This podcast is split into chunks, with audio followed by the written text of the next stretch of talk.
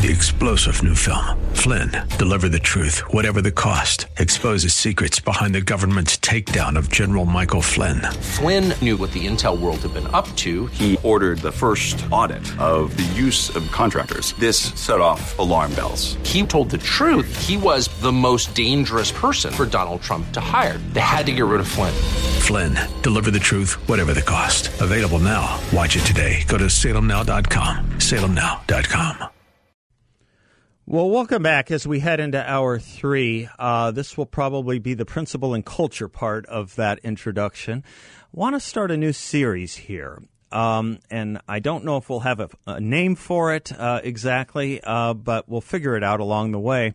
For many years since I've moved back, people have uh, told me uh, you have to meet this guy named Rabbi Allouche. You have to hear Rabbi Allouche. You have to listen to him speak. You have to listen to his sermons and I um, I finally did, and I understood why they were so um, excited to have me do so. This is a very special man. He is Rabbi Pinchas Allouche. He is in studio with us. He spells his last name A L L O U C H E. He has his own podcast. You can get it through Apple Podcasts. Rabbi Allouche, again, Rabbi A L L O U C H E. He sees things obviously uh, from a god godly perspective, but with a keen insight, one of the keenest insights into human nature and the ability to apprehend the uh, co- combination of both um, godliness and human nature. That I, this this this very special and gifted talent, I knew I wanted on my radio show and to do something with. So we are going to have a regular series, weekly series with Rabbi Allouche, the upfront part of it might just be a little rocky in scheduling because of some travel, but we'll get on a regular course here. Rabbi Allouche, welcome to the studio. Thank you so much, and I'm humbled by your words. Thank you. Not at all. Well deserved on your part. As I would do with any first time guest, start anywhere you want and take as long as you want. Tell the audience a little bit of, about yourself. Uh, what kind of a name is Allouche? Where's that accent? Uh, how did you come to be doing what you're doing? Your family? Anything, anywhere, anyhow. Sure, sure. So Allouche is probably uh, rooted in um, a North African name. Allouche may mean uh, sheep in Arabic, and that is most probably because my ancestors were shepherds. Um, but I will mention also that the name Alush is mentioned in the Bible as one of the 42 stops that the Jewish people had in the desert on their way to the Promised Land. So that's where the name comes from. But uh, I myself was born in France, in Toulouse. Uh, my father was an aeronautical engineer and he worked for Airbus. Airbus is headquartered in Toulouse, and therefore we lived there. And then at the age of eight, my family moved to South Africa, Johannesburg, South Africa. We lived there for six years. And then we moved once again, this time to Israel. And uh, I think that's why my accent is, is mixed. But um, at the age of 18, I moved then to Switzerland, to Geneva, Switzerland, where I lived for a year. I also lived in Italy for a year, so I've been around where I did my rabbinic studies, and eventually moved back to Israel, got married in Israel, and my wife was born in Caracas, Venezuela, but she was raised in Miami. And uh, we knew that uh, after we were married that we were coming back to America, so we moved back to America, lived in Atlanta for four years, and then from Atlanta we came to Phoenix where uh, one of my great pleasures is to forge this special friendship with you, Seth. You're very kind. Uh, children? Yes. So we have, we are blessed with 10 children. Yeah. That's, that's what I wanted to hear. yeah, that's something else, and I, and yet you have this tremendously young, young countenance. You have a very popular and growing congregation in Scottsdale too. Would you like to say a word about that? Sure. Yes. So we founded this congregation in July of 2010 uh, called Congregation Beth Tefillah in Scottsdale. Everyone is welcome, including all of your listeners. And uh, we founded it because we identified this need to quench the spiritual thirst of people. As we all know, we live in a broken world where people are searching for meaning, searching for the why, and searching for connection connection with themselves, the deeper self, connection with people, and connection with God. And we realized in 2010 that really there was no Jewish congregation really that was facing outwards to the point that they were as welcoming as could be. So we decided to found this congregation, Congregation Beth Tefillah, which is steeped, of course, in our heritage. Beth Tefillah means house of prayer. House of prayer, mm-hmm. and it comes from the prophetic words of a house of prayer for all nations.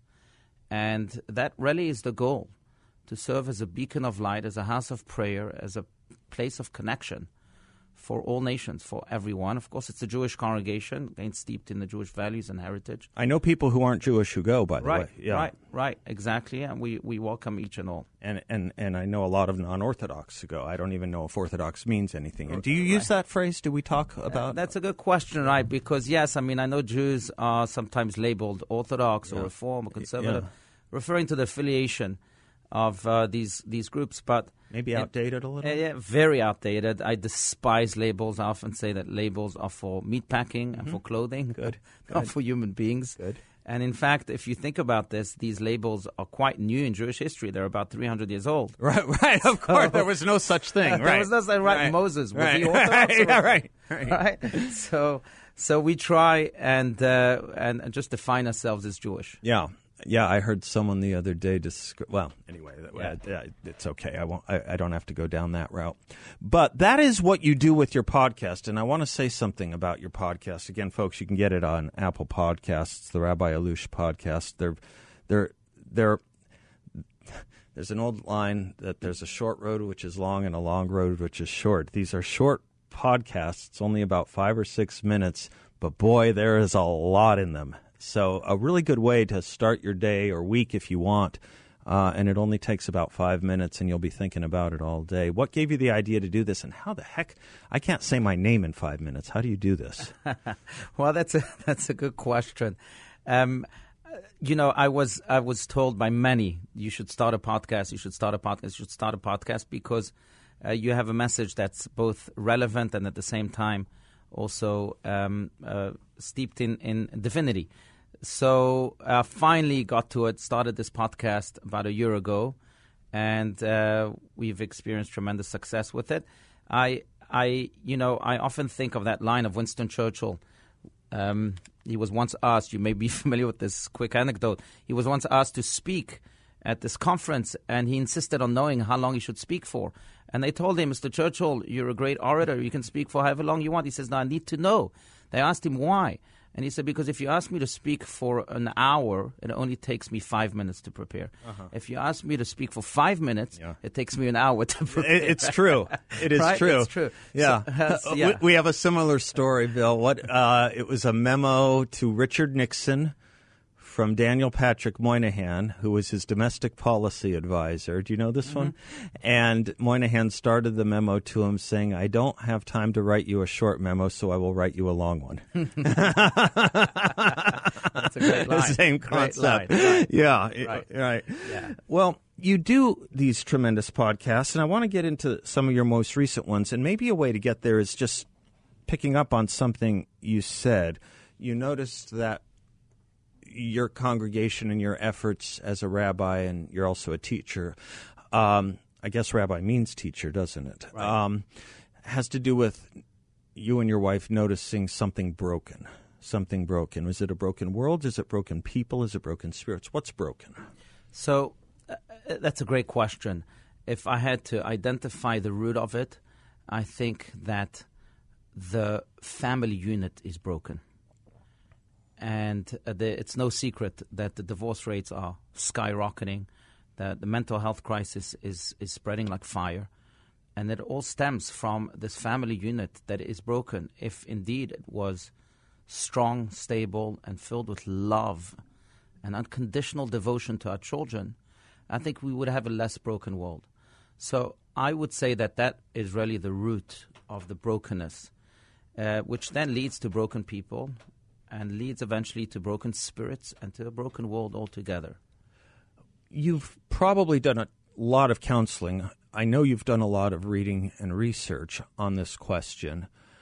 But if you were to identify, either as a scholar or as a rabbi, the chief cause of what breaks up a family or a marriage or cause is, where would where would you point? What would you identify?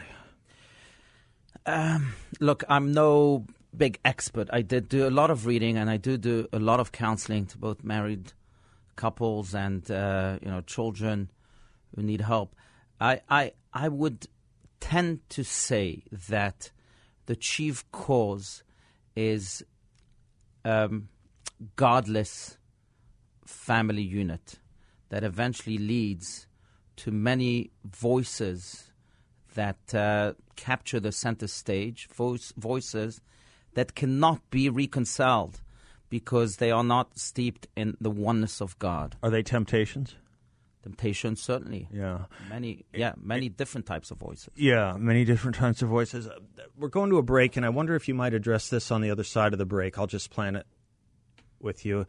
Something to me, I'm no expert either. You're you're more of an expert on this than I, but from my observations and readings, something about the breakup of marriages, families, relationships. Maybe there's something about people viewing things or relationships as too disposable.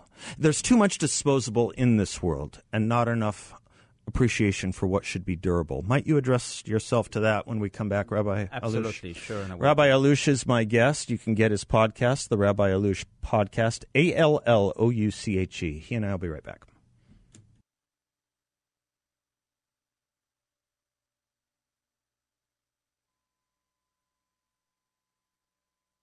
Welcome back to the Seth Leibsohn Show. Delighted to have uh, Rabbi Pinchas Allouche uh, in studio with us. He is the uh, chief rabbi at Congregation Beth Tefillah in Scottsdale, but also the host of the Rabbi Allouche podcast. We're kicking off a series here. He spells his name A L L O U C H E. Don't please be offended that I keep spelling it for the audience. When you have Leibsohn as your last name, you're used to spelling it for people. These things are not, shall we say, self evident truths. Uh, rabbi Allouche, we're talking about breakup of family uh, as the cause of so much uh, brokenness. Generally, that breakup leads to more brokenness. Uh, and I was saying, maybe in some of my observations, I, there's something about this world that's become, at least to the human mind, too disposable. It seems I try. I talk about. I, I try and talk about things as the durables, um, the things that are important, the things that should last. Of course, wedding vows you would think of as that sort of thing, but a lot of things seem to be disposable, whether it's a relationship, whether it's a wife or husband, whether it's any number of things, good good things people have in life. It even maybe leads to addictions too. I notice in I do a lot in the prevention world. I notice people who get in the grip of addiction find themselves disposing and leaving behind and tossing away all their great values and talents too. Maybe maybe say something about durables and disposables. Right, I agree. You're right. We live in a society where when it's broken, you just go to Home Depot and you buy a new one. Right, right. You don't really fix it. or even And- easier on it, you know, right, Right, online. You don't right. even have to leave your house. That, Right, That's right. right. That's right. With the click of the mouse, you're you're in a new place, Right. and uh, you're engaging in escapism. Mm-hmm. But um, I, I would say that that is very much connected, interconnected with the idea of commitment. Right. So I, I don't think that people are as committed as they need to be, or maybe as they used to be, and this unconditional commitment that I need to have towards my spouse, or this unconditional commitment that I need to have towards my children, is unfortunately not as existent as it was. Maybe because we also live in a very open world where we are bombarded by so many distractions and primarily by our phone. Our phone that rings at every moment or vibrates at every moment, depending on the mode you're on. And uh, we forget to really be as present and therefore as committed as could be. You know, one of the great Hebrew words is hineni. We find that word in the Bible many times, but it's interesting because it appears for the first time in the first conversation in the Bible between a parent and a child. And that is when Abraham is taking Isaac for the famous binding of Isaac. Isaac turns to his father, and his father immediately tells him, Hineni, which means, Here I am. I am fully present. I am present. And this is the first conversation recorded in the Bible, perhaps because God is trying to teach us that it is not just an important element of every conversation, but maybe the most essential element of every parent child connection, or perhaps every family connection. Your either most recent podcast or one of them, one of the last three or four, let me back up and say you have been privileged to have studied with great teachers, world renowned teachers who will be known through the centuries. You, you were blessed that way, privileged that way. Um, and you asked one of them if there was one word. This is relates, I think, directly to what you were saying. If there was one word that sums up what the Bible or God or something, the word would have been consistent. Uh, that's which correct. goes right to what we were talking about. Right. Do that for us, right, if you don't mind. consistency. That's correct. I had asked my beloved mentor of blessed memory, Rabbi Adin Steinsaltz, Even Israel, who was also coined by the Time magazine as a once in a millennium scholar. Yeah, he was- well recognized as, as, a, as really a world scholar. Uh, a genius of the highest order, as the Newsweek magazine called him. But I asked him if he had to condense the message of Judaism into one word, which word would he pick? I was sure he was going to pick love, kindness, you know, those those values. But he immediately said no, consistency. Consistency. It's your ability indeed to be as consistent as could be with those good deeds, with those commitments, and with those relationships. the etymology of consistency from the Latin is to just stand there, hmm.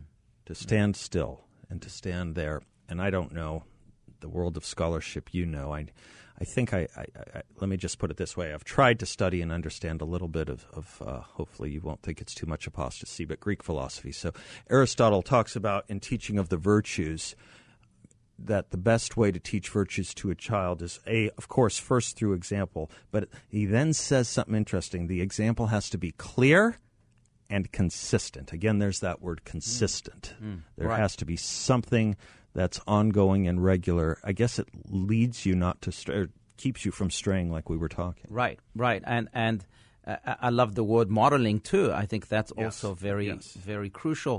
It reminds me. I think it was Mark Twain who said that people spend hundreds of thousands of dollars on educating the children, and then all of those thousands of dollars go down the drain to save five dollars Yeah. at a entry of a, a, a- of a, um, an amusement park when the parent tries to jump over the gate to save those five dollars. right, right, right, right. or something like that. Yeah. But it's the modeling that really permeates the consciousness of our children.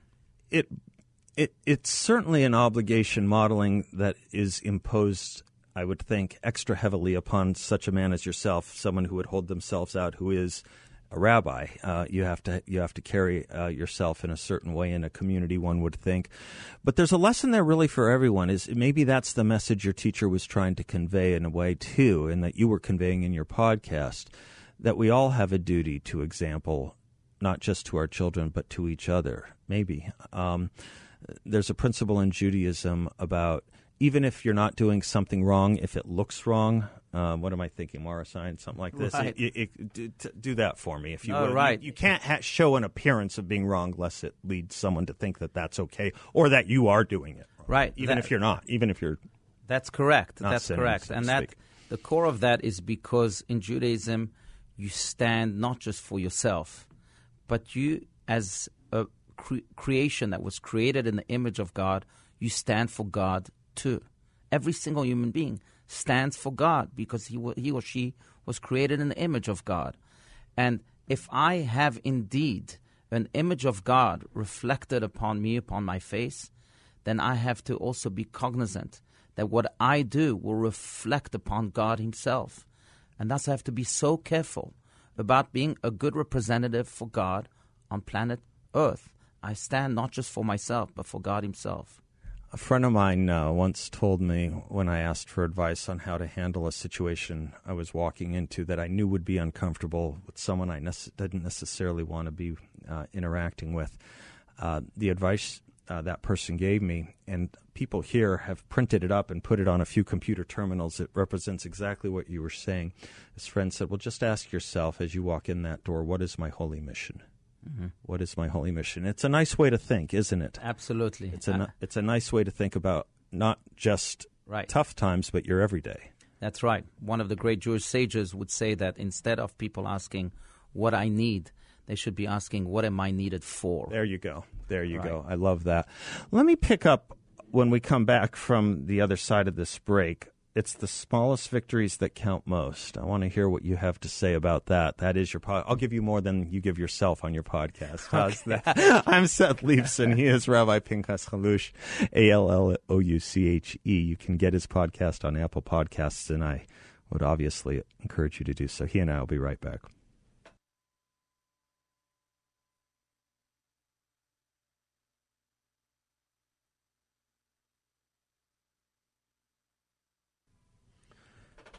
Welcome back to the Seth Leibsohn Show. It's a privilege and honor to have in studio with me Rabbi Pinchas Allouche, A L L O U C H E. And as we get going, I'll stop spelling it. But as I, as I and the audience is getting to know you better, uh, we'll we'll just uh, uh, be as elementary or rudimentary as possible. Rabbi, one of your more recent podcasts that I I think uh, has a volume of logic in it. These things are only about five minutes long. My gosh, you put so much in them. It's the small victories that count the most. What were you getting at? So uh, it's funny because we were just speaking about consistency, and uh, I was getting first and foremost at that. It's very easy in life, and we've all seen these big artists, uh, you know, come splashing on the big stages of life, but just as quickly disappearing.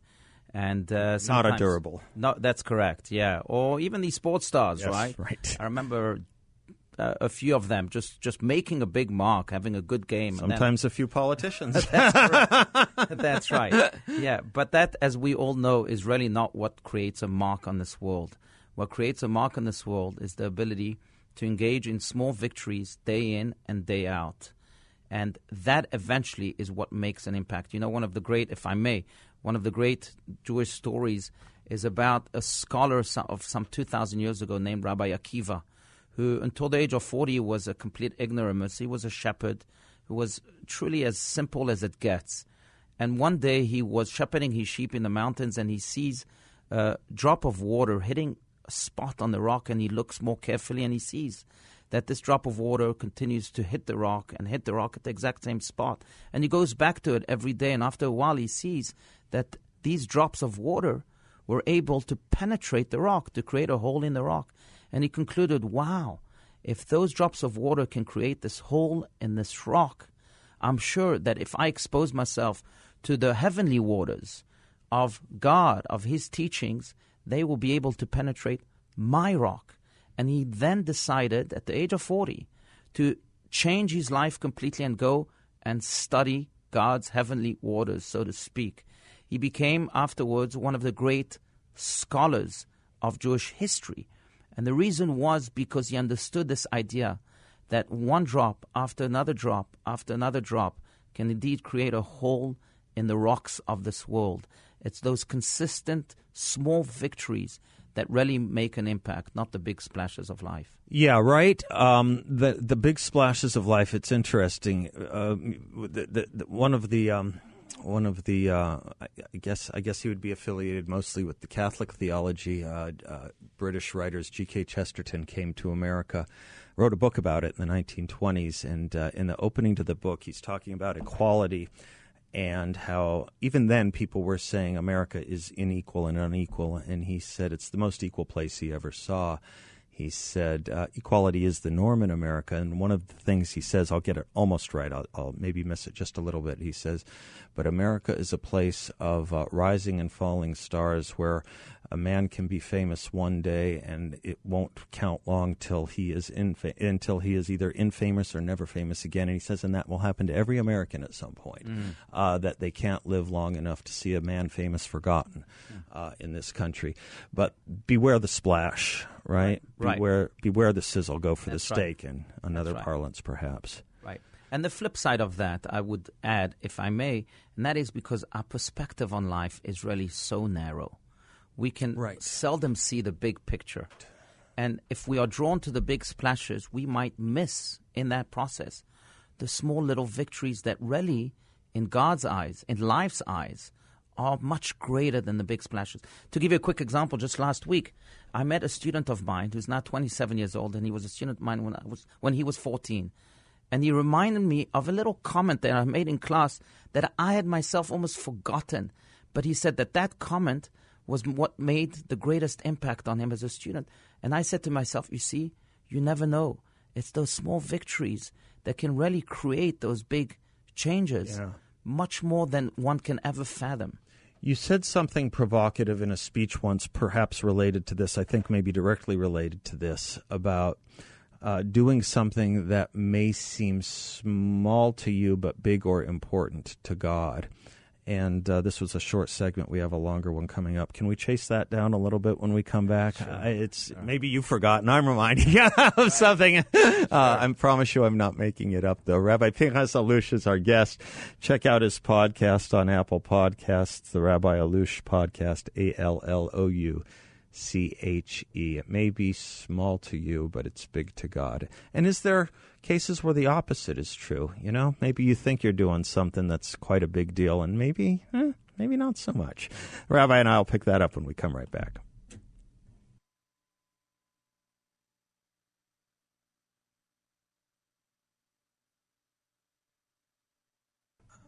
I don't know what Rabbi Allouche thinks of my music, but that's Johnny Cash singing a song written by Bob Dylan, if that helps. Love it. AKA Robert Zimmerman. Rabbi Allouche is our uh, is our in studio guest. A L L O U C H E. His podcast, the Rabbi Allouche podcast. Yes. So relate some of this to that sermon I was privileged to hear you give on. And I think it was actually you said it at the very end. I think it was the very concluding point to your sermon um, that what you may do may seem s- small to you, but it's big to God. Did I do I have that right? That's correct. Okay. Yes, that's right. Because as mentioned, our life perspective is very narrow, but um, in God's eyes, the small deeds could be indeed very, very big. And the reason for that is because when God sees that we pay attention to the details of life, He considers that as big as as it gets. Because if you really think about this, even just purely on an intellectual level, what creates life? What creates life? What creates life is our attention to the details, our attention to the way we treat one another, to the way we smile, to the way we we we we, we even give uh, uh you know five minute attention to our children to help them with homework, to the way we control ourselves and not say that knee jerk reaction that we so wanted to say. It's really those moments that eventually create the tapestry of life. The big moments may be fun, may be grandiose, but they don't create life. It's like vacations. Vacations don't create life. It's the way I treat myself, uh, treat others. Sorry, in in in my business, in my work. It's the way the I speak to my spouse. day that's in correct. and day out. That word consistency. That's right, and that's what God looks at the most. A lot of people. You've spoken a lot on um, sadness and depression, and I want to circle back and have you tell you used the word smile. Tell the story about the importance of a smile. Maybe it's related to this. Mm-hmm. Um, it, people going through it sometimes they may not think at that moment God's caring about them, that they're forgotten by God. Are they? No, they're not forgotten by God. They're forgotten by man. And that gets you to that. That's yeah. right. I, well done, Rabbi. Well no, done. thank you. And that's the the travesty year. It's almost to use an extreme line, but it's almost what um, Elie Wiesel, the famed Holocaust survivor, answered when, when he was asked, "Where was God in the Holocaust?" And he responded, "That's not my question. My question was, where was man in the Holocaust? The world stood silent at the face of this evil. So where was man? And that's where we come into the picture." And we come into the picture by focusing on those details to make sure that every detail is indeed considered and every detail is infused with divinity. That's what life is all about. And if you want, yes, I, am happy to share that story. You may not think a smile is important. That's right. But that's right. Exactly. So, uh, but it can change a life or even save a life. Uh, one of the great forensic um, psychologists who in San Francisco, whose task is to trace back uh, the uh, people who commit, trace back the steps of people who committed suicide. Um, tells the story of how his task just a few months ago was to trace back the steps of a person who had jumped off the Golden Bridge in San Francisco, and it led him to his little apartment. And when he reached his apartment, he saw a little note on the desk. That wasn't a surprise to him because he's seen many suicidal notes. But when he opened it up, he was flabbergasted. He read the note, and the note said as follows I am on my way to jumping from the Golden Bridge and committing suicide. But if someone along the way will stop and smile at me, I promise I will change my mind forever and will never put an end to my life. Unfortunately, this man did jump off the bridge, which meant that no one stopped to smile at him. Now just imagine One smile can not only change a life, but save a life. If we paid attention to those details and lived fully present in every moment to be those agents of God, those agents of goodness in this world, I think our world would look different and certainly more positive. I uh, was blessed to meet, uh, privileged and blessed to meet uh, your uh, your son, who I believe would have just turned thirteen. That's right. Yeah, we just celebrated his bar mitzvah about um, two months ago, maybe a month and a half ago, and uh, and I asked him what he learned this week, mm. and without missing a beat, he said the importance of a smile. Hmm. That's the importance so of a smile. So it's about how we treat one another. Is that the is that another essence of living a um, a godly, religious, or spiritual life? I don't know what phrase or term you might want to use, if if there is one. But it, it, yes, our relationship to God, but perhaps our relationship to man is symbolic of our relationship to God. Would you agree with that, or uh, am I on a track here? Absolutely. Right track? Okay. No, absolutely. It goes back to what we said before, that living is standing for God and being His channel of goodness in this world. God wants us to shine His light. To do so, we need to smile. A smile is perhaps the best conveyor of godliness in this world. Are we all His emissaries? Absolutely. Absolutely.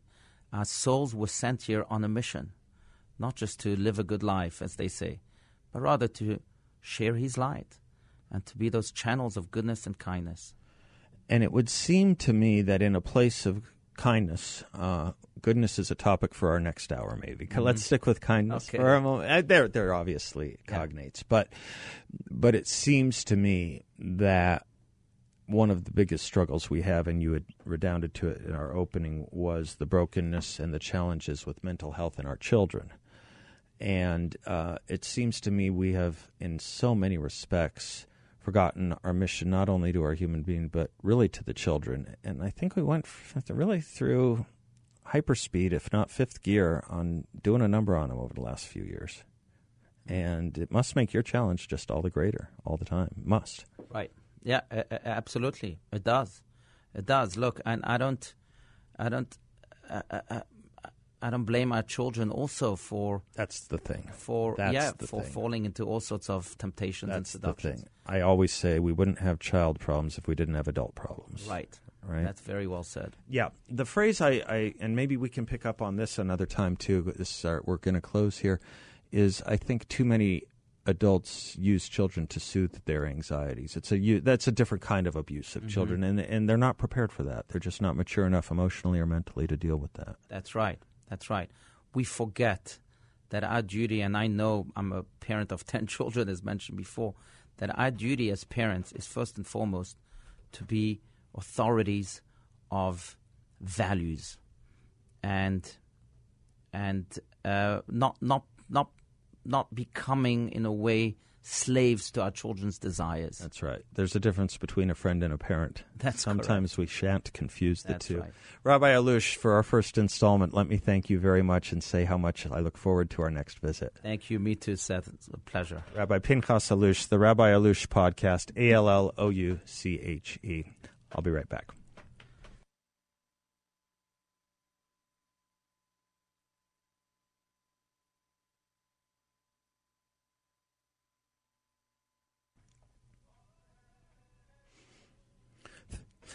You've heard a lot. You, a lot of you have heard me talking about YRefy for some time now, and if you are interested in talking to one of their customers in the local area who has done very well by investing with them, they would love to put you in touch with them.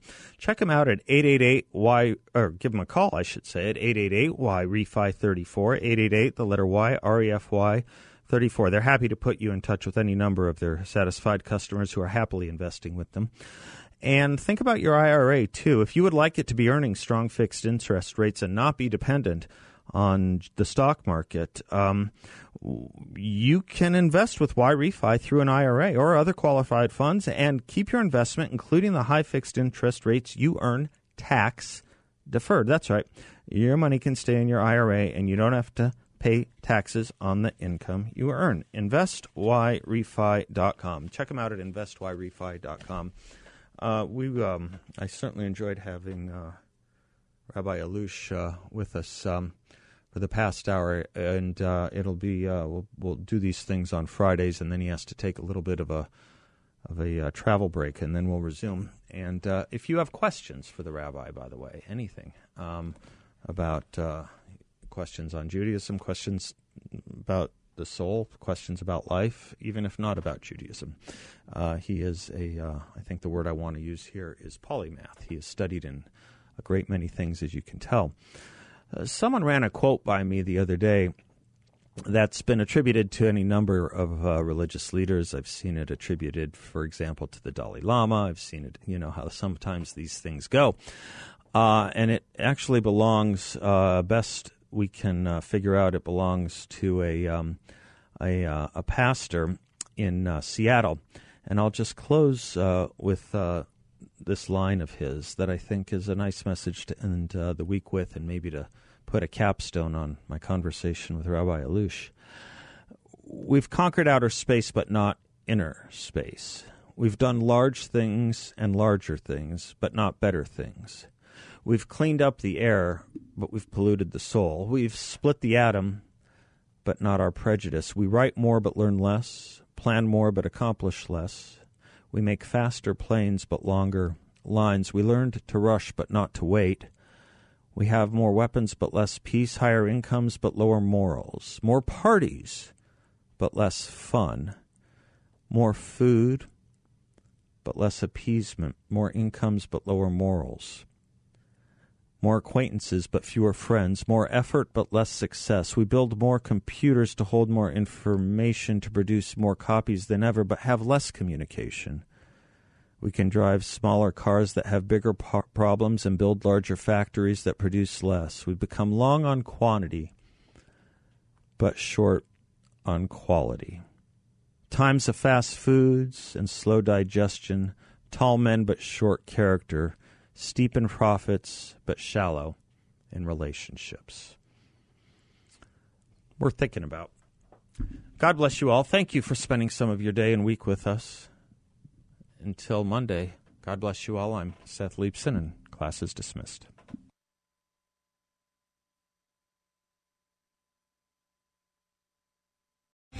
Three star general Michael J. Flynn, head of the Pentagon Intelligence Agency, knew all the government's dirty secrets. He was one of the most respected generals in the military. Flynn knew what the intel world had been up to, he understood its funding. He ordered the first audit of the use of contractors. This set off alarm bells. The explosive new documentary, Flynn, Deliver the Truth, Whatever the Cost, uncovers the facts behind this scandal. Flynn told the truth. He was the most dangerous person for Donald Trump to hire. I find out the worst enemy that I'm going to face in my life is right here in America. They took my assessment and they wanted me to change it. And I was like, I'm not changing it. They had to get rid of Flynn with in depth interviews, archival footage, and never before seen personal records of the man behind the headlines. I just felt like I was drowning. Flynn, deliver the truth, whatever the cost. Available now. Watch it today. Go to salemnow.com. Salemnow.com.